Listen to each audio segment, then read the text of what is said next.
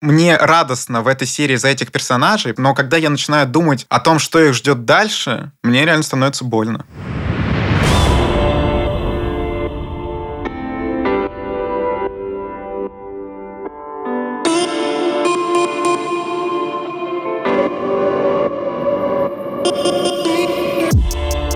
Всем привет! Это специальный подкаст Кинопоиска, посвященный сериалу «Цикады». Каждую неделю мы обсуждаем новый эпизод и делимся своими впечатлениями, а также общаемся с создателями сериала. Меня зовут Владимир Логинов, я киноблогер, автор канала «Киноогонь». А я Ксения Реутова, журналистка и кинокритик.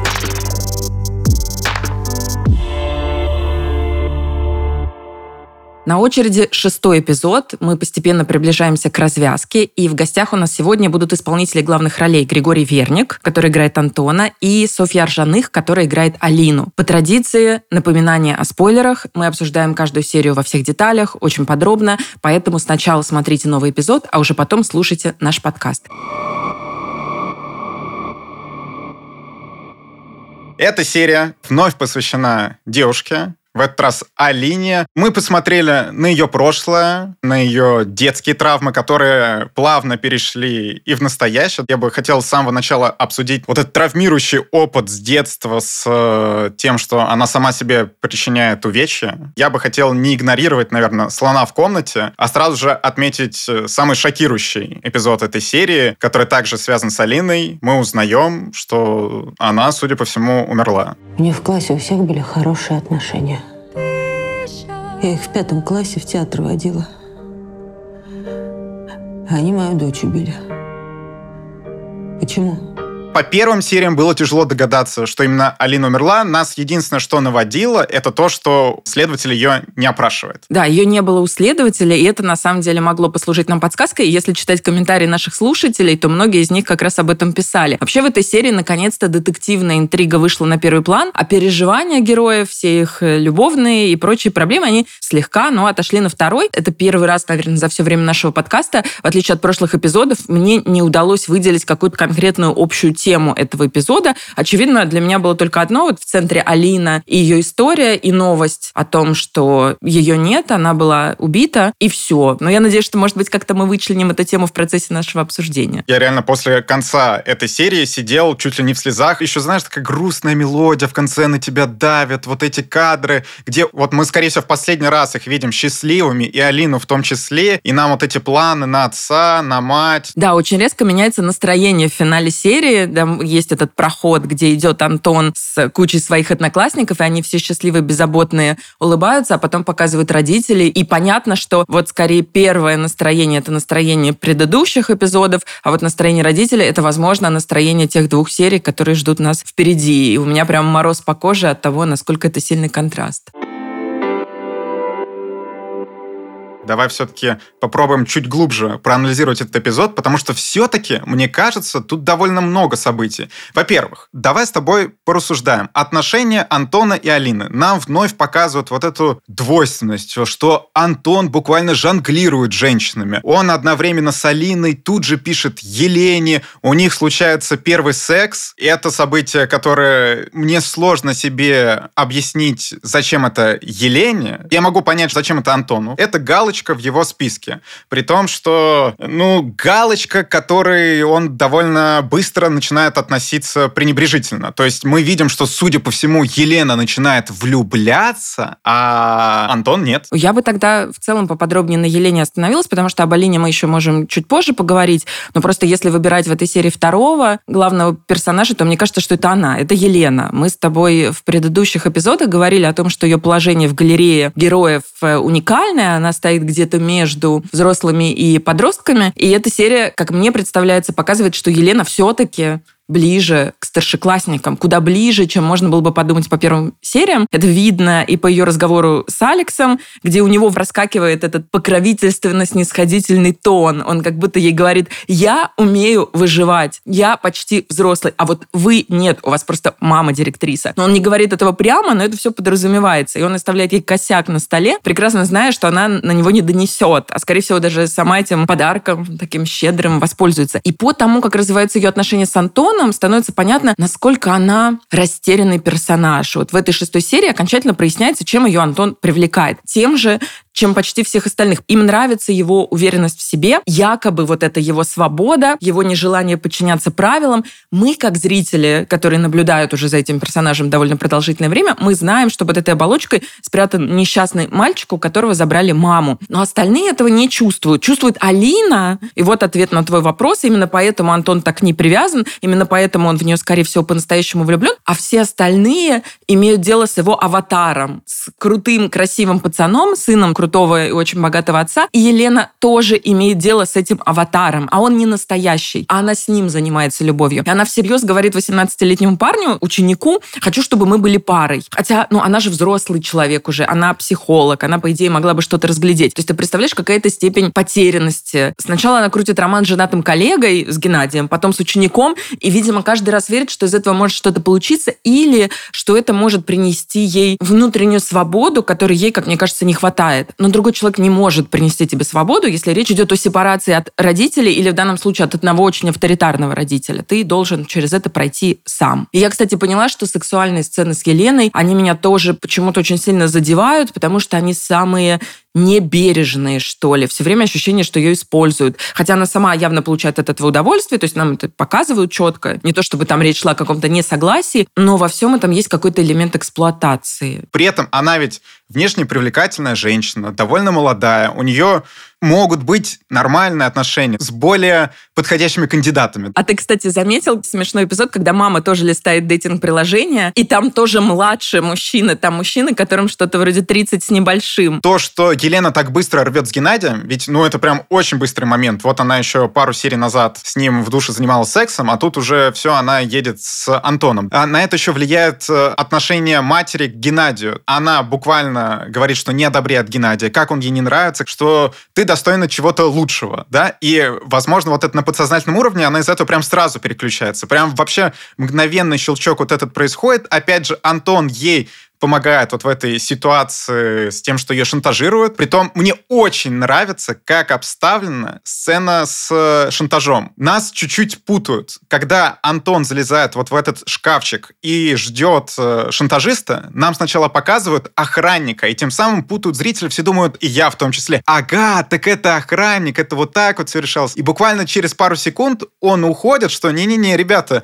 мы вас провели, и приходит э, другой учитель, который предлагал, насколько насколько я помню, Елене Шампанское на той вечеринке с учителями в четвертой серии. И, видимо, он за ней пошел, увидел, что она занимается в душе с Геннадием. Возможно, он за ней подглядывал изначально, потому что там Геннадий не сам в начало присоединился. И снял это все на телефон и решил шантажировать. Антон, как рыцарь на белом коне, это разрешил, и Елена теперь чувствует себя обязанной, но, правда, то, как быстро она соглашается с ним ехать в отель, меня чуть-чуть удивило, но я это объясняю, вот, опять же, разрывом с Геннадием, неодобрением мамы, мамы. Не, ну он ей просто нравится. Точно так же, как он нравится всем остальным. Алина все еще не знает, что Антон ведет двойную жизнь, но потом я уверен, это все-таки вскроется, тем более, что нам сказали, что Елена будет вот на этой вечеринке. Нам говорили об этом в предыдущих сериях, как правильно, кстати, слушатели отметили в комментариях, и нам подсказали. Мне кажется, очень важна та сцена, которую нам показали в самом начале, где Алина с самого детства, когда попадает в стрессовые ситуации, начинает себя увечить. В детстве мы видим, как крышку от пианино она себе на руки опускает. Это, кстати, прям сцена, которую я смотрел, такой ой, аж неприятно как стало. Мне ее тоже очень жаль, и в этой серии раскрываются ее непростые отношения с родителями. Я думаю, ее главная претензия к родителям в том, что они оба полностью погрузились в семейные дрязги, и для обоих их собственные негативные переживания в какой-то момент оказались важнее ребенка и заботы о ребенке. При том, что нет никаких сомнений в том, что мама и папа ее очень любят, но, вероятно, они не всегда это могли адекватным и понятным образом показать и проговорить. И это хроническая проблема родителей в этом сериале. И поскольку Алина по натуре замкнутый человек, закрытый, вот мы знаем, да, что она занималась селф-хармом, ее реакция на боль, видимо, это захлопнуться. Вот не зря она э, крышкой как раз хлопает. И в разговоре с отцом, вот этом, который тоже важен, наверное, для понимания всей серии, когда отец ей говорит о том, что у него будет ребенок в другой семье, там происходит то же самое. Он фактически пытается подкупить ее каким-то дурацким подарком, потому что это проще, чем затевать долгий и серьезный разговор. Она это сразу считывает, потому что она еще и невероятно умный и чувствительный человек. И она сразу закрывается и говорит, что ей плевать. Хотя, конечно, ей не плевать. Она просто устала за эти годы от, от переживаний. Ну и к тому же она в данный момент влюблена, счастлива, ей не хочется погружаться в родительские проблемы, ей хочется от них полностью отгородиться, наслаждаться своим состоянием, чувствами, вот этими, которые, я думаю, взаимные, потому что я думаю, что Антон как раз, если кому-то питает искренние чувства, то это Калине, но это ты чуть позже как раз сможешь у Григория Верника спросить. И мне очень понравилась история с платьем, в которой мама ее одевает на вечеринку. На протяжении всех предыдущих серий, ну, я, естественно, обращаю внимание на платье, вот героиня Ольги Сутуловой, мама Алины, она сама ходила в этих шелковых красивых платьях-комбинациях, и тут она отдает одно из этих платьев дочери, и дочь, между прочим, заветно сомневается, потому что это не совсем ее стиль. И, с одной стороны, это обычная история, но мне тоже, например, мама отдавала свои платья и костюмы, когда я уже учился в 11 классе, и у нас был почти один размер. Но в пространстве сериала я в этом вижу еще какой-то символизм. Даже когда ты хочешь полностью оставить любые мысли о родителях, будучи подростком, ты не можешь, ты их носишь в себе и на себе. Ой, а знаешь еще в чем вот сейчас символизм для меня всплыл в ходе вот этой беседы? В том, что проблемы матери постепенно передаются дочери, в том плане, что мать разочаровалась в отце Алины, а Алина совсем скоро, скорее всего, разочаруется в Антоне, потому что я тоже верю в их любовь, и она точно его любит, он ее любит, но при этом это, несомненно, разобьет ей сердце, если это вскроется. Давай перейдем еще к одной паре. Марка и Соня, у них по-прежнему, знаешь, этот статус «все сложно». так у них и продолжаются какие-то разбирательства между собой, продолжается путаница. Но Марк, кстати, в этой серии проявляет себя не с лучшей стороны, когда она ему там в очередной раз что-то высказывает, и он ей говорит, Соня, у тебя что, месячные? Вот не надо такого девушкам говорить, далеко не все переживания объясняются гормональными встрясками или приближением менструации. Это дурацкий мизогинный стереотип. Очень показательная сцена, когда школьники начинают э, бунтовать по поводу того, что они не будут убираться, да, Марк вначале встает и говорит, что Антон говорит, все правильно, вы не имеете права заставлять нас убираться. И Соня на него смотрит глазами, что вот, наконец-таки, это тот, видимо, Марк, который ей нравится, бунтарь. Но потом он такой, ну, можем убраться в другой день, и она опять в нем разочаровывается. Геннадий Ильич. Да? Простите, пожалуйста, просто реально никто убираться не будет. Вы не имеете права нас заставлять. Он прав, но мы можем браться в другой день. Еще один важный персонаж этой серии — это Вадим, это другой. И здесь как-то по ходу того, как развивается действие, все жальче и жальче его становится. Если даже Алину, если честно, наверное, не так жаль, как этого персонажа, потому что Алина в тот момент, когда мы оставляем ее в финале этой серии, она счастлива. Другой перманентно несчастен. Может быть, он счастлив был только на этой вот вечеринке оргии у Антона. А так он сейчас страдает без общества Антона. Он в Антоне прям нуждается, и ему почти физически становится плохо, когда он понимает, что в отношениях Антона и Алины он третий лишний. Они его с собой все время брать не будут. И мне он в эти моменты очень напоминает героя другого фильма. Есть такая немецкая картина «Эксперимент «Два волна», или она в немецком просто «Дивелле». Она основана на реальном эксперименте «Третья волна», который в конце 60-х провел над своими учениками американский учитель. Он им рассказывал про нацистскую Германию и потом решил показать, каким же образом в обществе устанавливается диктатура. И в течение недели он их рассадил по-другому, придумал им кричалку, общее на всех приветствие, фактически стал их лидером и так далее. И дети на это купились. И в немецком фильме все это, конечно, художественно художественно переосмысленно, там действие происходит в наше время, непосредственно в Германии, но суть сейчас даже не в самом эксперименте, суть в том, что самое большое удовольствие от всех нововведений получает ученик, который до этого был для всех маргиналом. И вдруг у него появляется это чувство сопричастности, принадлежности к общности, у него появляется лидер, за которым он готов идти, и в том фильме это учитель. И когда становится понятно, что это был просто эксперимент, что это все не всерьез, он страдает больше всех. И именно для него в этом фильме все заканчивается трагически. И по сравнению сравнению с персонажем немецкой картины, другой все-таки чуть хуже раскрыт. У меня все время ощущение, что он как будто на задворках сюжета у нас обитает. Но, возможно, это намеренно. Возможно, это как раз потому, что нам о нем расскажут дальше, и он сыграет свою важную роль на вечеринке. А чувства его в целом понятны. Он нашел человека, за которым готов идти, а этот человек к такому дружескому слиянию не готов. И у него девушка, и вообще он сам по себе такой весь одинокий альфа-самец. И вот эти чувства, они вот в этой серии очень хорошо показаны. Опять же, мы приходим к тому, что вот этот многоугольник с Алиной, Антоном, Еленой, другим, очень сложный, очень запутанный. Там все друг другу испытывают какие-то чувства. В этом сложно разобраться, но, возможно, нам поможет разговор с актерами. Давай попробуем перейти к нему.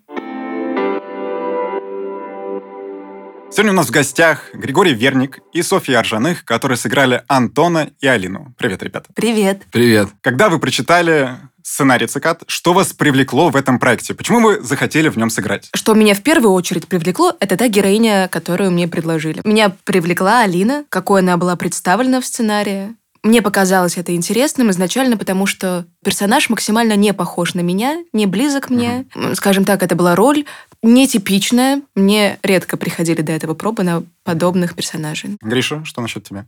Я очень хотел поработать с Евгением Стычкиным, просто зная, видя проект, который он делает. Когда пришли пробы, у меня было только задание от кастинг-директора «Запиши монолог, ответь на несколько вопросов». И я ответил. И вот дальше, когда пришел вызов на пробы, это оказалась какая-то очень классная история. В этом не было морализаторства. Uh-huh. Я ее прочел и понял, что мне не говорят, вот смотрите, так делать, ай-яй-яй. То есть ты читаешь, ты понимаешь ужас этой ситуации, но как бы ты смотришь на это со стороны. Делай выводы сам. И я прочел про персонажей, прочел про себя, посмотрел эту линию и понял, что да, есть возможность просто делать что-то не похожее на себя, а это же всегда, ну, ты находишься в поиске, в погоне за чем-то непохожим. Актерский кайф в том, чтобы уйти от себя. И как-то это сложилось. Я еще читал, что ты вместе с режиссером, с Евгением Стычным, прорабатывал своего персонажа, и что вот тебе было важно в нем показать? Ну, это правда. На самом деле много очень было времени этому уделено. Все равно недостаточно, всегда не хватает времени. Я думаю, что можно было искать, искать, искать. Но главное для меня было, что это неоднозначный герой. Хотя написан он был очень однобоко, на мой взгляд. Но вот в этом, опять же, актерский кайф, когда вы с режиссером ищете парадокс в, кажется, понятном тексте, в понятном характере. Поэтому было интересно его развернуть, превратить из однозначно золотого мажора, не очень приятного, в настоящего человека. У нас же у всех своя правда.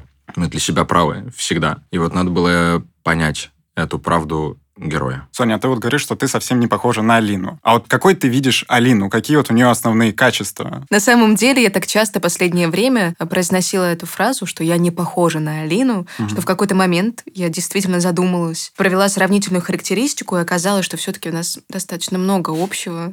Удивительно, да, потому что я придумывала этого персонажа, я развивала ее, делала ее объемнее, додумывала какие-то вещи, которые не были прописаны в сценарии. понятное дело, что я брала что-то от себя угу. поэтому все-таки мы похожи. Мои проявления в социуме, когда я нахожусь в обществе, я достаточно экзальтирована. Я э, не боюсь быть в центре внимания, я могу, скажем так, проявлять себя как-то ярко, в отличие от Алины, которая предпочитает все-таки оставаться где-то в тени. И э, в поведении в социуме, мне кажется, наше главное отличие э, наедине с человеком, вот как наедине с Антоном Алина, может быть, а, она и похожа на меня. Я еще слышал, что вы в другом проекте, который в итоге не дошел до релиза, играли вместе влюбленную пару. Вам это как-то помогло на цикадах? Я обожаю, потому что наше знакомство с Соней началось с того, что мы снимали постельную сцену. Нет, ну мы на пробах до этого мы познакомились, но не близко. Да, но все равно. Первая смена, мы приезжаем на площадку, гримируемся, не пересекаясь. Приходим в кадр, говорим «Привет-привет, мы виделись с тобой позавчера на пробах». И нам говорят «Ну смотрите, ты заходишь подхватываешь ее на руки и несешь в спальню. Раздеваешь, и происходит постельная сцена. Да, у Сони глаза вот размером с стаканы. Но это, кстати, легко прошло. Ну, во всяком случае, для меня. Не знаю, я очень нервничала на самом деле. И, Гриша, ты тоже нервничал. И мы с тобой сидели, говорили. Может быть, конечно, это все были твои попытки меня подбодрить. У него тоже были такие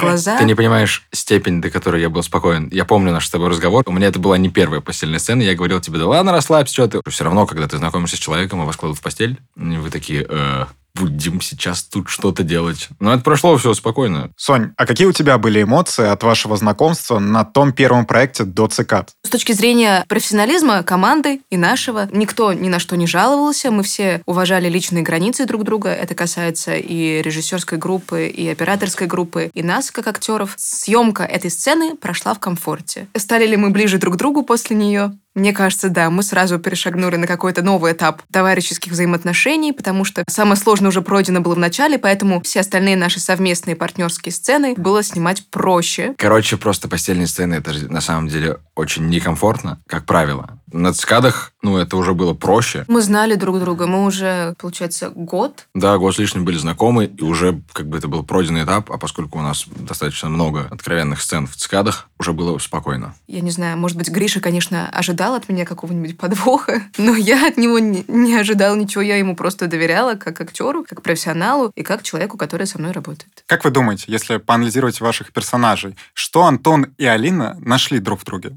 Но я отвечал для себя на этот вопрос таким образом. Вот он приходит в новую школу. Парень с э, сильным отцом, у которого нет матери. Ему надо поставить себя на центральную позицию. То, чего им не хватает дома, заполнить это вниманием одноклассников. Показать, что он сильный. И есть девочка, с которой по непонятным причинам она ведет себя отстраненно. И это, ну, наверное, в каком-то смысле э, такой вызов, в том числе самому себе, что вот я ее добьюсь. Плюс, конечно, она же первая подходит к нему, но я думаю, что это тоже играет на возникновение симпатии, вау-эффект срабатывает. Ну и дальше на почве музыки они сближаются. Ну, там это, кстати, очень быстро происходит. Нам тоже показалось, что это произошло очень быстро. Я бы даже сказал, слишком быстро. Потому что зритель не видит продолжение того диалога, который происходит между ними. Алина говорит, что она одна, Антон говорит, что он один. Дальше мы смотрим, что происходит внутри дома, и ребята уже мы целуемся. Дождь, они уже бегут почему-то. И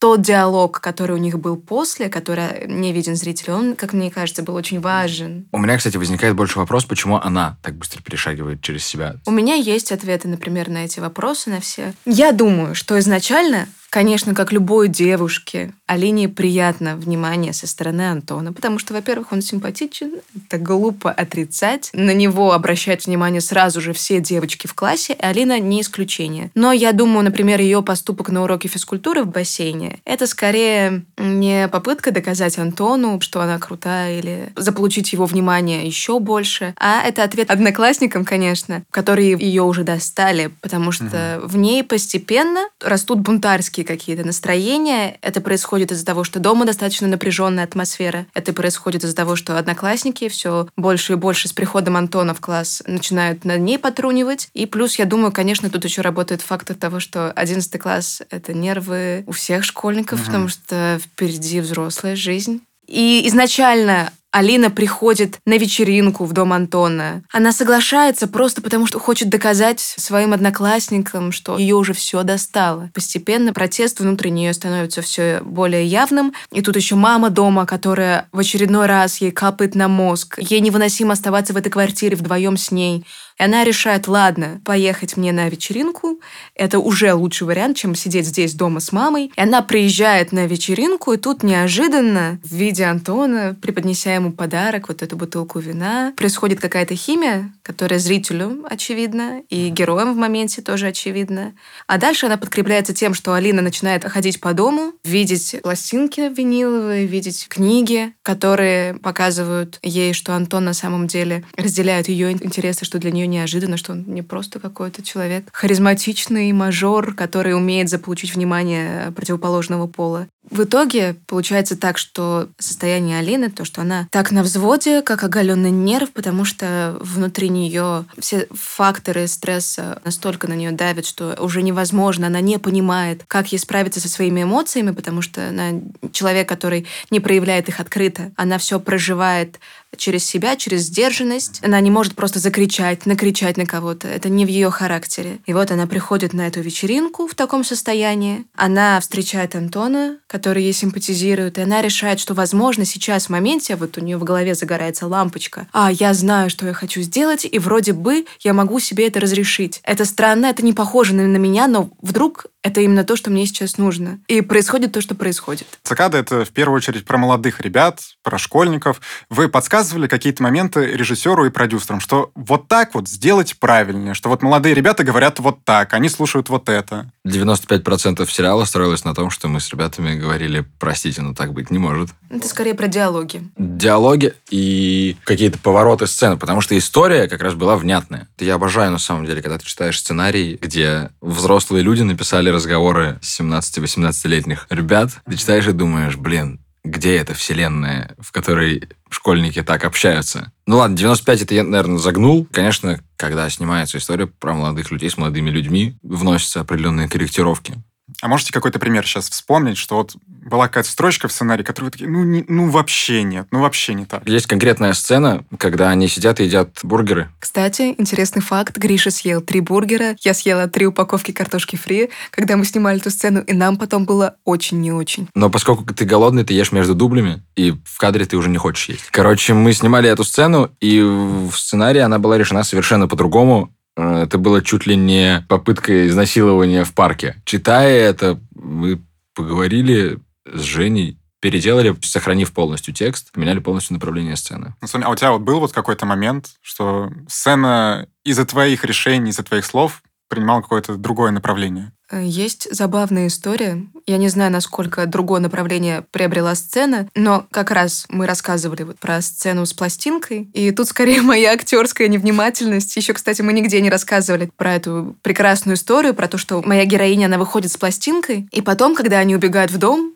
уже в страстных поцелуях, пластинка остается на улице. Она просто мокнет под дождем. И это было сделано не специально. Это потому что я невнимательная артистка, и никто, в принципе, съемочной группы не заметил, что мы оставили пластинку там. А потом уже, когда все это заметили и начали судорожно придумывать, что же делать с этой пластинкой, когда все уже по ней потоптались, потому что вся арава вывалилась из дома, Марк кричит «Дождь, дождь!», все прыгают под этим дождем, выходит задумчивая, с многозначительным взглядом Алина, подбирает эту затоптанную мокрую пластинку и несет к себе, прощаясь с Антоном. А я еще читал, что ты сама подбирала то, что слушает твоя героиня. То есть сама Мгм. подбирала эту музыку. Мы все подбирали на самом деле. Да, а, нас э, Женя Стычкин попросил это сделать, составить плейлист героя. И, кстати, что-то из э, плейлистов, которые вот мы составляли, что-то вошло в итоге в сериал. Как вам работалось с Евгением Стычкиным? Прекрасно. Потрясающе. Замечательно. Это всегда здорово, когда режиссер открыт к диалогу. Он умеет слышать, что мы ему говорим, выслушивает всегда наши какие-то предложения, но при этом очень грамотно фильтрует подходящие и неподходящие вещи, которые мы предлагаем сделать в кадре. Женя всегда выслушивал нас и делал по-своему. Это очень мудрый поступок. Актер может повести, он может поработать со Стычкиным. Я как бы в этом убежден. И вот то, о чем сказала Соня, он, правда, очень круто тебя разворачивает. То есть ты Мгм. приходишь с горящими глазами и говоришь, слушай, а давай я здесь прыгаю с второго этажа, и они меня должны ловить, они меня не ловят, и я вот тут разбиваю, ломаю ногу здесь, и, и у меня так кровища, и кость торчит, ну, это я просто пример, и у меня торчит кость, и все такие, ну, и тебе кажется, знаешь, что это, гени... это просто гениально. Это работает на историю, это работает на персонажа, на все. И Женя так внимательно тебя слушает и говорит, да-да-да-да-да-да, м-м, м-м». Нет, ты говоришь, почему? Почему? Он говорит, не надо. И в этом не надо, ты понимаешь, что действительно не надо. А еще любимая тоже после дубля. Очень хорошо, вы прекрасны все абсолютно. Чуть-чуть по-другому попробуем сейчас. Чуть-чуть по-другому. Да, всегда это вот, э, когда камера стоп, подходит э, режиссер Евгений Стычкин. Очень хорошо. Будет дубль. Э, смотри. И дальше у тебя идет точечный разбор того, где что было неправильно. Вот вы говорите, что вы подсказывали какие-то вещи, да, режиссеру. А было такое, что какие-то более маститые актеры, ведь тут в цикадах есть и другие актеры, которые более опытные, что-то подсказывали вам. Да, было. Александр Паль. Это мой э, кумир после этих съемок. Саша Паль, которого я до этого проекта видел только на экране. Мы здесь познакомились, стали снимать сцены. Я смотрю сериал, и я смеюсь в голос каждый раз, когда вижу э, Мгм. его. Особенно в четвертой, по-моему, серии, когда вот эта библиотека, их сцена с э, учительницей, с С Аней Аней. Завтра, когда он на нее залезает сверху, я, я понимаю, что это все он придумал. Там была ситуация, где Евгений Алексеевич пытался его наоборот, собрать. Потому что из Паля просто прет невероятное количество творчества, очень крутого, но Жене нужно сохранить форму при этом. Ну, и мы э, снимали наши сцены, мы кололись очень, ну, смеялись, потому что невозможно с ним существовать вот на полном серьезе. Когда мы снимали драку с э, Антоном с Алексом, мы умирали просто все от смеха. Приходил э, Геннадий Ильич, он до какого-то момента шел по сценарию, а дальше началась импровизация. Каждый раз, каждый дубль, разные реплики. Новые, Абсолютно. новые. Ну, Это гомерически смешно было. Это невозможно было остановиться. И мы деремся и просто где-то друг в друга со слезами на глазах. В один из дублей он прыгнул на нас сверху. Мы валялись на полу, дрались, а он сказал, так, что это? И просто прыгнул э, на нас. Ну, такая логика персонажа. И я бы не удивился, если бы это осталось. А там же Алина заходит и говорит, хватит! Я захожу и вижу, Саш Паль почему-то на Кирилле, на Грише лежит, что-то как- какое-то непонятное у них действие там происходит. Я такая, хватит. И начинаю тоже смеяться. В общем, это, не было, это было невозможно. Ну вот, и он много, на самом деле, подсказывал каких-то вещей. В диалоге он говорит, смотри, здесь есть такая штука, и ты думаешь, блин, почему я до этого не додумался? Я тоже обожаю Александра Паля. А история про airdrop, а, какая-то до- достаточно долгая перестановка между сценами. Сидит класс. Все артисты класса. Нас 28, по-моему, Ну, человек. приблизительно, да. И на телефоны всем начинают приходить фотографии одна и та же. И все такие, что это, что, что, что это?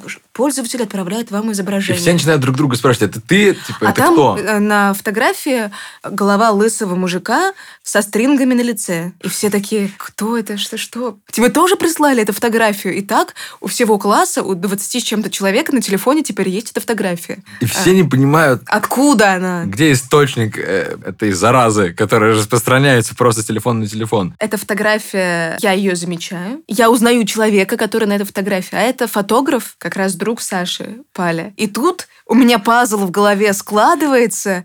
Я смотрю на учительскую кафедру, на учительский стол, где с абсолютно невозмутимым лицом сидит Саша Паль и тыкает методично в телефон, отправляя эту фотографию всему классу по airdrop. Это очень смешно было. А, Паль не только в жизни смешной, у него и персонаж такой смешной. Знаете, я когда смотрел, что я подмечал с нашими коллегами тоже, а мне одному кажется, что персонаж Паль настолько смешной. Причем поразительно, что он при этом совершенно не выбивается не из делает. жанра э, сериала. Он Мгм. существует абсолютно в этом жанре, и ты полностью веришь в то, что это такой человек. Мгм. Просто у них такой учитель. который предлагает после серьезной драки просто по-мужски пожать руки. Его тема как мужики, которая заявляется в первой серии, она дальше везде тянется. То есть какой-то «давай будем как мужчины». Пожмите друг другу руки по-мужски. И эта челочка еще, которая все время Давай, как мужики.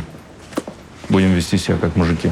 И что самое удивительное, ну, у меня, например, были подобные педагоги в школе, очень странные. И это узнаваемый образ вот этого самого преподавателя чудика. Давайте попробуем вернуться к Антону и Алине. Почему вот мы видим, что персонаж Антона с Алиной и без нее это как будто бы совершенно два разных человека. Сложилось впечатление, что когда они вместе, что Антон тогда настоящий. Почему он со всеми остальными не может вот быть тем самым настоящим Антоном? У него нет матери, у него очень жесткий отец. Ему приходится все время доказывать кому-то что-то. Доказывать отцу, доказывать одноклассникам, доказывать учителям, доказывать людям, где, везде, где бы он ни оказался. То есть создавать вот эту защитную оболочку вокруг себя. И это на самом деле жизненно.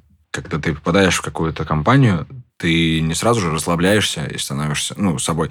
Если у тебя получается это, это здорово. Но бывают ситуации, где просто ты либо зажимаешься, ли- либо наоборот понимаешь, что нужно сейчас какое-то твое проявление, может быть, утрированное, чтобы просто ну, обозначить себя в этом конкретном социуме, в который ты попал. А с Алиной, слушайте, во-первых, э, мы говорим про любовь. И когда ты находишься со своим человеком, ты открываешься ему. Ты открываешься ему по-настоящему. И это ровно то, что происходит. Он находит просто родственную душу и может быть с ней настоящим. Посмотреть, давай чуть поанализируем твоего персонажа. Вот ты вот можешь ответить на вопрос, он любит Алину? Ведь, ну, мы видим, что он такой определенный бабник, что он и с Еленой, ну, у него есть определенные отношения, и с другими девушками, но ты вот сам для себя отвечаешь, Антон любит Алину?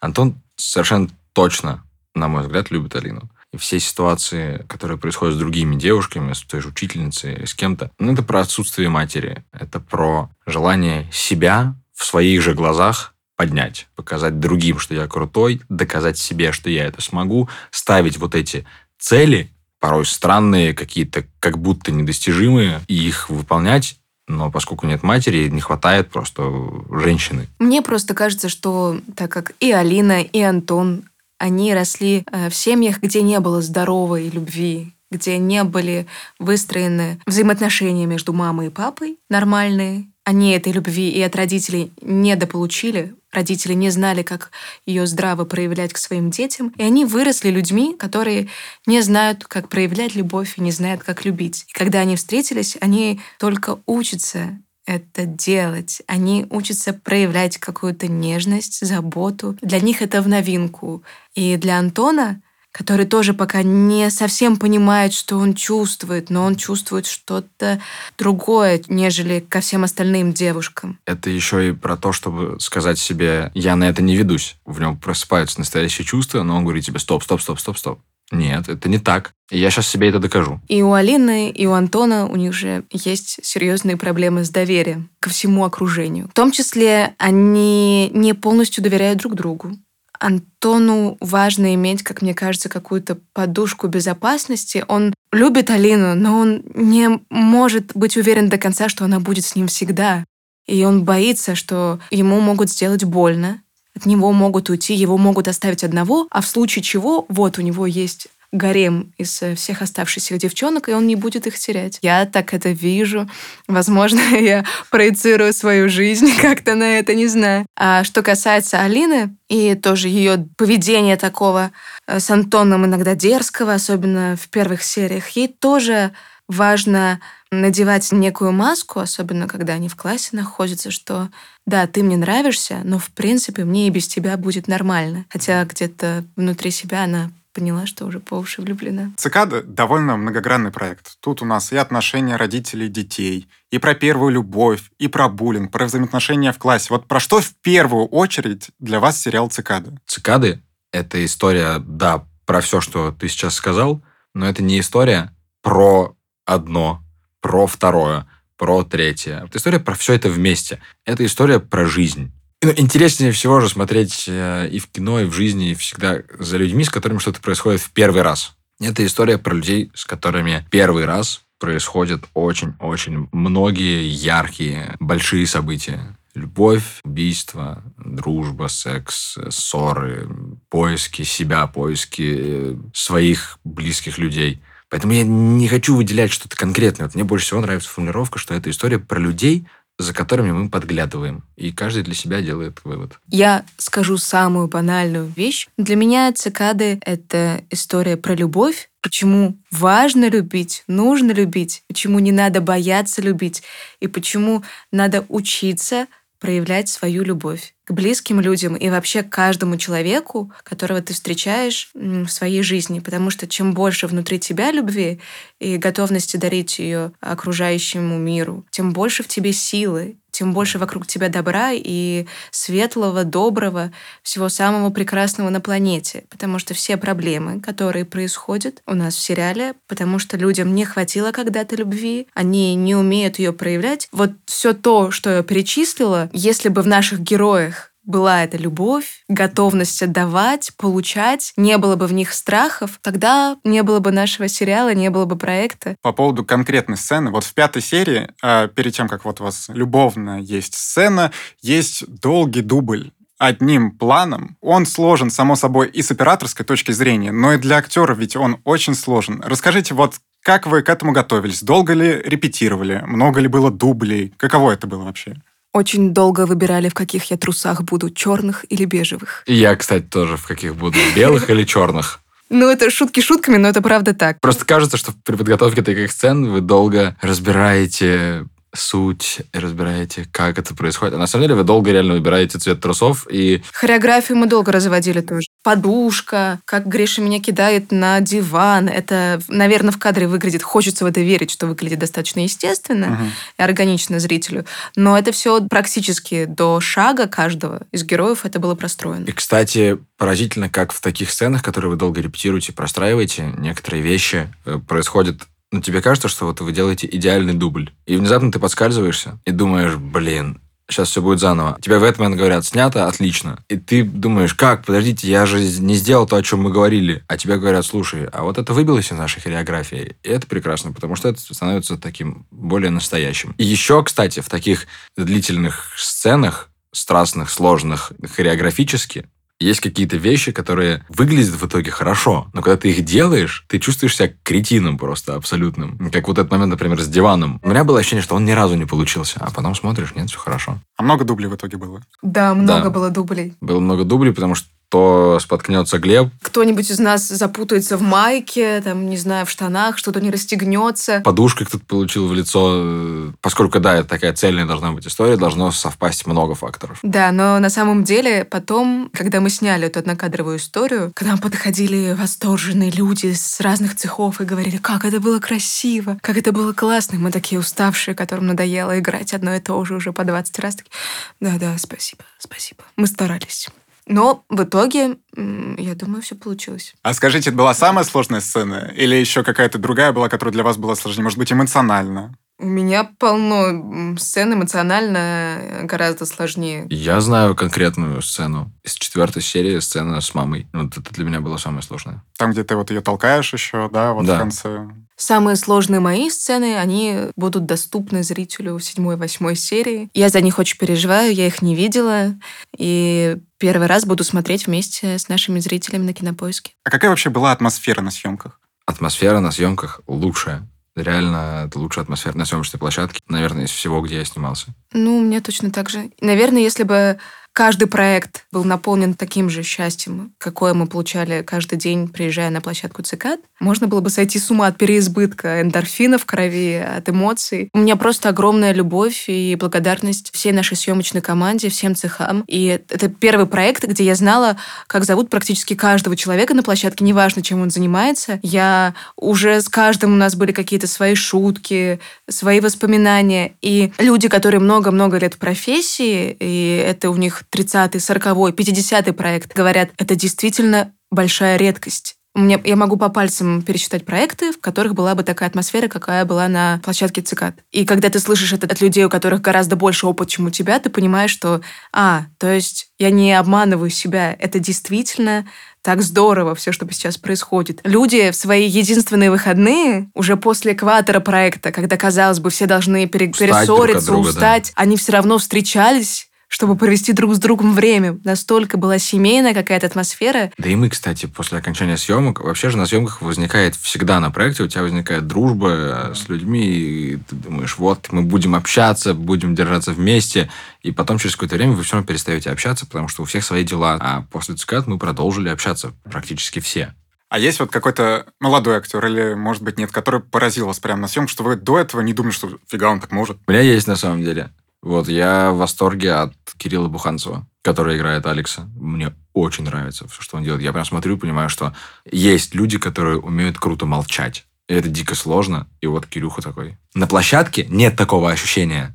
На площадке кажется, что нужно обязательно что-то объяснить. Ну, часто достаточно. Нужно что-то добавить, что-то сказать. Потом ты смотришь, и ты понимаешь, что нет. Если можно сыграть сцену без слов, надо играть ее без слов. И вот Кирюха это умеет. Как вы интерпретируете название сериала? Обсуждали вы это как-то на съемочной площадке? Вот что значит цикады? Ну, во-первых, э, есть монолог у героя Гриши, у Антона. На уроке биологии он рассказывает про цикад. Потом Геннадий Ильич подхватывает его, рассказывает про лесной биоциноз, в котором участвуют цикады.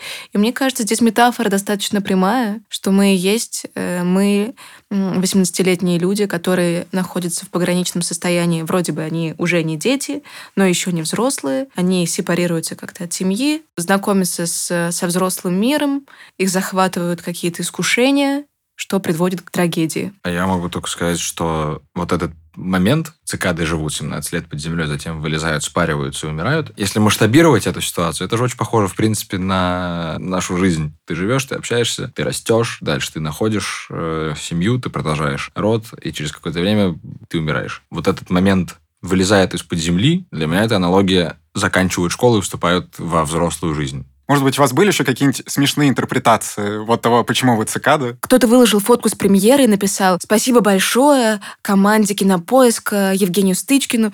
Прекрасный сериал «Цукаты». Очень радостно было побывать на премьере». А еще я обожаю, Соня присылает периодически э, картинки, что ей пишут люди. И, и вот топ сообщений, которые были получены. Привет, классный сериал, мне не понравился, но ты, но ты запомнилась. Спасибо. А про название было «Привет, классно сыграла в Цикало». Цикало, да. У меня есть моя интерпретация. Не смешная, но мне кажется, это альтернативная версия. Цикады создают много шума, очень, но их при этом очень сложно увидеть, потому что они мимикрируют, абсолютно сливаются с э, корой дерева, на котором они обитают. То же самое происходит у нас в нашем сериале. Мы наделали много шума, что-то происходит, но при этом никто не знает кто, никто не может увидеть, докопаться до правды. Вот такой вот мой альтернативный вариант. Мне, не кстати, знаю. очень нравится эта версия. Но мы уже заметили, что вы читаете зрительские отзывы, вам пишут. Какой фидбэк вам поступает? Насколько часто к вам сейчас подходят? Цикады изменили сейчас вашу жизнь? Я не могу сказать, что они изменили прям жизнь, но я впервые получаю такое количество фидбэка от э, друзей, от тех, кому я доверяю. Я не ожидал, что эти люди будут смотреть. Они смотрят, и они говорят, что это здорово. Короче, как-то радостно, когда и коллеги говорят про это, и друзья говорят, и в семье говорят, и те, кто ты бы никогда не подумал, что будут смотреть, говорят. А у тебя, Сумка? Правда, приходит достаточно много сообщений. Иногда люди просто делают комплименты, но многие пишут «Привет, давай дружить». Алина классная, нам кажется, что ты очень похожа на Алину, давай дружить. Даже вот такое писали. Мне приходило сообщение «Надо же, а ты и в жизни такая же, как Алина, не знаю, как люди это поняли, вероятно, посмотрев какие-то материалы из моих соцсетей. И я пишу сомнительный комплимент актрисе, но спасибо, что я сыграла просто саму себя. Да, на улице вот буквально недавно я сидела в кафе с подружкой, подошли девочки сфотографироваться, но я бы не сказала, что это происходит ежедневно, что моя жизнь изменилась, что изменилось мое отношение к этим вещам. Наверное, нет. Но мне очень приятно, и мне, в свою очередь, тоже хочется э, делиться какой-то энергией с этими людьми, которые пишут положительные отзывы, которые дают свой отклик на наш сериал. Я стараюсь всем отвечать, пока его не так много, есть возможность. И мне нравится быть в диалоге с нашим зрителем. Я думаю, что еще на самом деле круто от того, что у нас вот эта э, атмосфера на площадке была, такая атмосфера любви, дружба, она вся продолжилась после съемок, это то, что мы все ну, на самом деле болели этим проектом и болеем этим проектом. Ну, в меня лично это тоже попадает, когда я его смотрю. Я же какие-то вещи читал, но я не знаю, как они получились в итоге. И когда я вижу, как ребята это делают, и что происходит, и в меня это попадает, и когда ты получаешь фидбэк на то, от чего ты сам кайфуешь, и что тебя самого удивляет, это как будто усиливает этот эффект. Хотя вчера я вот получил сообщение, вы меня написали под фоткой, «Э, не стоит тратить свое время, у всех рожи кирпичом, вообще бессмыслица, и ничего не придумано и не сделано. Я даже хотел что-то ответить на это, типа, спасибо вам за рецензию, а потом подумал, да зачем, если люди делятся мнением, прекрасно пусть делятся. Я видела очень смешной мем э, в телеграм-канале «Плюс фандом», моем любимом, там, где скрин цикад, мы с Гришей. И скрин «Сумерек» Белла Эдвард. И подпись «Вам не кажется, что у этой парочки same vibes?» Одинаковая энергия, да. Да, одинаковая энергия. Я такая, Ох, как же мне теперь это развидеть? Как же мне теперь развидеть, что я играю так же, как Кристен Стюарт в «Сумерках»? Нет, на самом деле, вот то, что сказала Гриша, что мы очень э, переживаем за проект, очень нервничаем, и мы так хотели, чтобы все получилось. Это правда так. Мы можем сколько угодно говорить, что ну, нам все равно, что пишут, что говорят, но, конечно, это не так переживаешь не только за то, как ты сыграл, а за, за других людей, за другие сцены. Но это не вопрос того, что ты сидишь и изучаешь комментарии бесконечно. Нет, просто да. когда до тебя доходит эта информация, это да, дико приятно. Да, да. Как быстро вы поняли, кто стрелок, чем эта история закончится, когда читали сценарий? Я понял только там, где мне сказали, кто стрелок, когда читал. Ну, на самом деле, когда мне прислали все восемь серий, я просто открыла восьмую и... Да. Я тот самый человек. Который читает сразу финал. Самый нетерпеливый, который, если есть спойлеры какие-то, то я их найду и буду знать, но все равно буду смотреть. Вот я ненавижу так делать, поэтому я читал все последовательно, поэтапно. Но, кстати, вот мне сейчас в сериале, то ли от того, что я знаю, то ли от того, что это так смонтировано и сделано, я раньше понял. Даже если бы я не знал, я раньше понимаю, что произойдет. А я вот, так как я слушаю ваши подкасты, мне нравится. Я думаю, так, что же скажут ребята после этой серии? Буду слушать их догадки. И Например, после третьей серии, там, где сливают видео, и вы гадаете, кто же это сделал. А я, как человек, который уже знаю всю историю, смотрю, и мне кажется, что даже в монтаже серии есть явные намеки да, да. на то, кто это сделал. Это прям видно. Уже объективно не получается Деформация отстраниться от истории и наблюдать за этим, как в первый раз, потому что мы читали сценарий и не один раз. Ребят, очень приятная была беседа. Я получил неимоверно много удовольствия. Думаю, наши слушатели тоже. Спасибо большое за то, что пришли. С нами была Софья Ржаных и Григорий Верник. Спасибо большое, что позвали. Спасибо большое, очень приятно. Смотрите «Цикад». Ну и, наконец-таки, теории что будет дальше? Мне много что есть сказать. Я по этой серии, мне кажется, настроил столько теорий, что я сейчас буду просто их разбрасывать в разные стороны, и я не могу определиться, какая из них мне нравится больше всего. Подожди, есть главный вопрос. В какой серии будет сама вечеринка и стрельба? Уже в седьмой или в восьмой финальной серии? Мне почему-то кажется, что уже в следующей. Ну и еще, конечно, понятно, что стрельба не могла начаться просто так. У нее наверняка был какой-то повод. У меня есть такая теория, что может может быть, следующая серия будет посвящена поводу, а потом восьмая вечеринки? Или все-таки в следующей сразу вечеринка? Я не, я не могу пока решить. Не, мне кажется, ну, то есть уже в конце этой серии герои отправляются на вечеринку, следовательно, на следующей нам будут показывать эту вечеринку. Возможно, она просто растянется на две серии, нам будут показывать прям подробно все моменты, а возможно, что в восьмой нам будут показывать уже просто последствия и то, к чему это все придет. Но все-таки, вот давай порассуждаем. Мы понимаем, что в ходе этой вечеринки умрет Алина. Как это случилось? Нам, с одной стороны, намекают, что есть какой-то другой стрелок, и родители говорят, как так получилось, что школьники, которых они знают довольно давно, убили их девочку. Это душераздирающая сцена. Исследователь говорит, стрелок, стрелок. Но при этом у меня есть теории несколько. Первое. Мы увидели, что Алина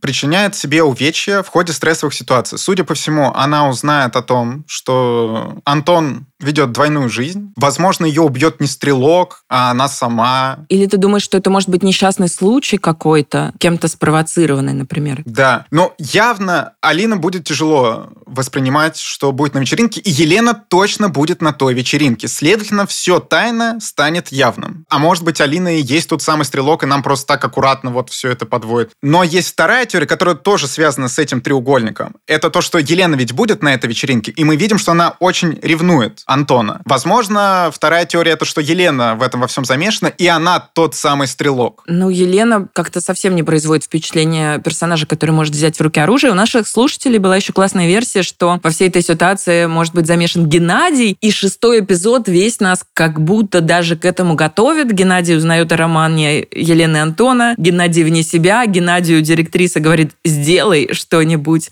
Но при этом у нас есть слова мамы Алины в финале. Они убили ее, и это об одноклассниках. Но Геннадий все равно может каким-то образом свою роль сыграть. Еще третья теория, что другой тоже из ревности убьет Алину. Из ревности или из каких-то других чувств. На данный момент вот все равно по-прежнему этот персонаж для меня не до конца раскрыт. Возможно, кстати, следующая серия будет про него. Из его флешбеков, например, она начнется. Но если вот прям сужать круг подозреваемых, Елена, другой Алина. Ну, Билан, все все-таки у него нету причин к тому, чтобы это совершать. Я думаю, что нам еще следователь в этом должен помочь. Следователя в последних сериях было очень мало. Он появлялся буквально на какие-то мгновения. Вся его роль свелась к тому, что он щурится в кадре и задает какой-нибудь один вопрос, и все. И, и дальше он исчезает. Кто для нас должен распутать весь этот клубок, по идее, вот этот вот персонаж. Поэтому я рассчитываю, он такой должен быть, не знаю, Коломбо, Пуаро, и должен нам выложить все на блюдечке. При этом у нас есть еще незакрытые вопросы. Номер один – это кто слил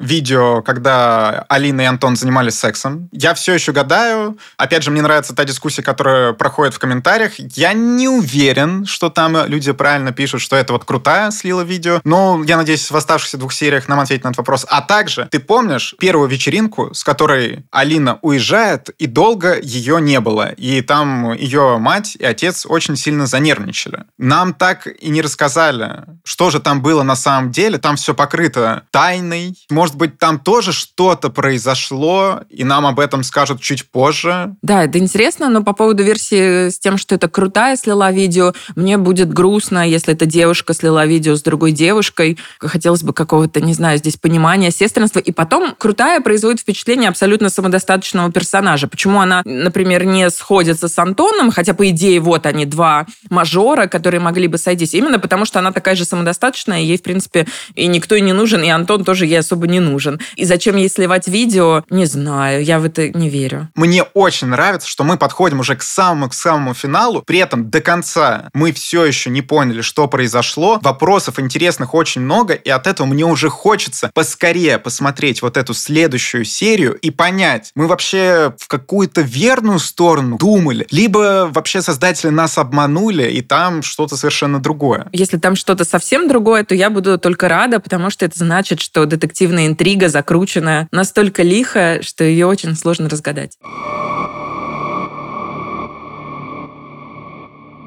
На этом мы завершаем наш шестой выпуск.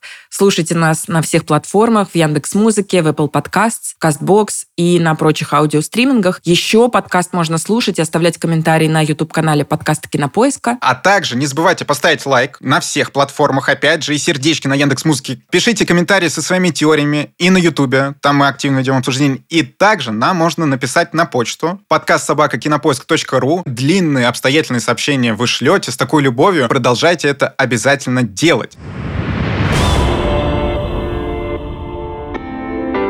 А над этим эпизодом работали звукорежиссер Алексей Шмариович, редактор Даулет Джинайдаров и продюсер Бетси Исакова. До следующей недели. Скоро услышимся. Пока-пока. Пока.